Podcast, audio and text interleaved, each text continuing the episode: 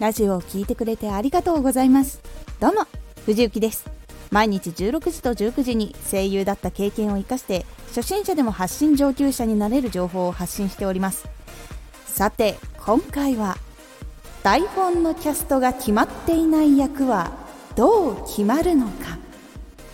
これを最後まで聞いていただくとアピールの仕方や準備の重要性が伝わると思います。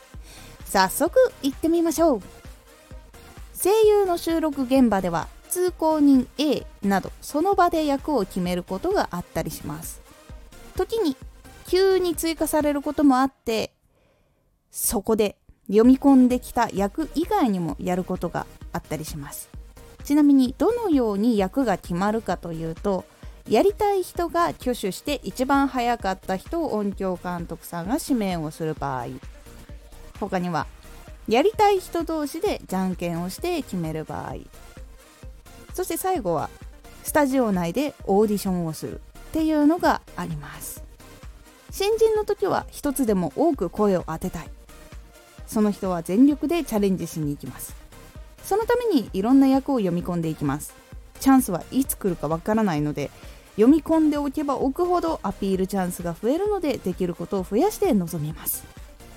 アピールも挙手以外にも実力だったり話しかけやすいだったり現場で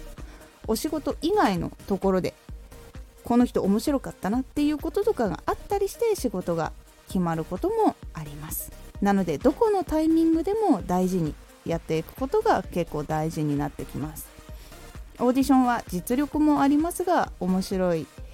もしくは変わっているでも採用されることもあるのでバラエティに富んでいることも大事だったりします。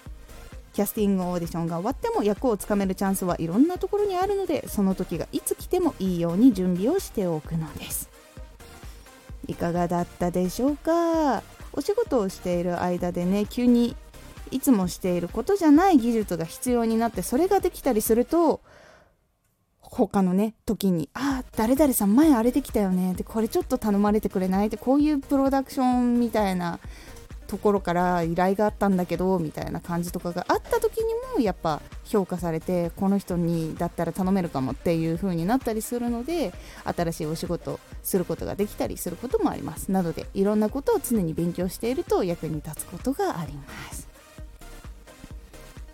このラジオでは毎日16時と19時に声優だった経験を生かして初心者でも発信上級者になれる情報を発信しておりますのでぜひフォローしてお待ちください。今回の感想もお待ちしております。ではまた。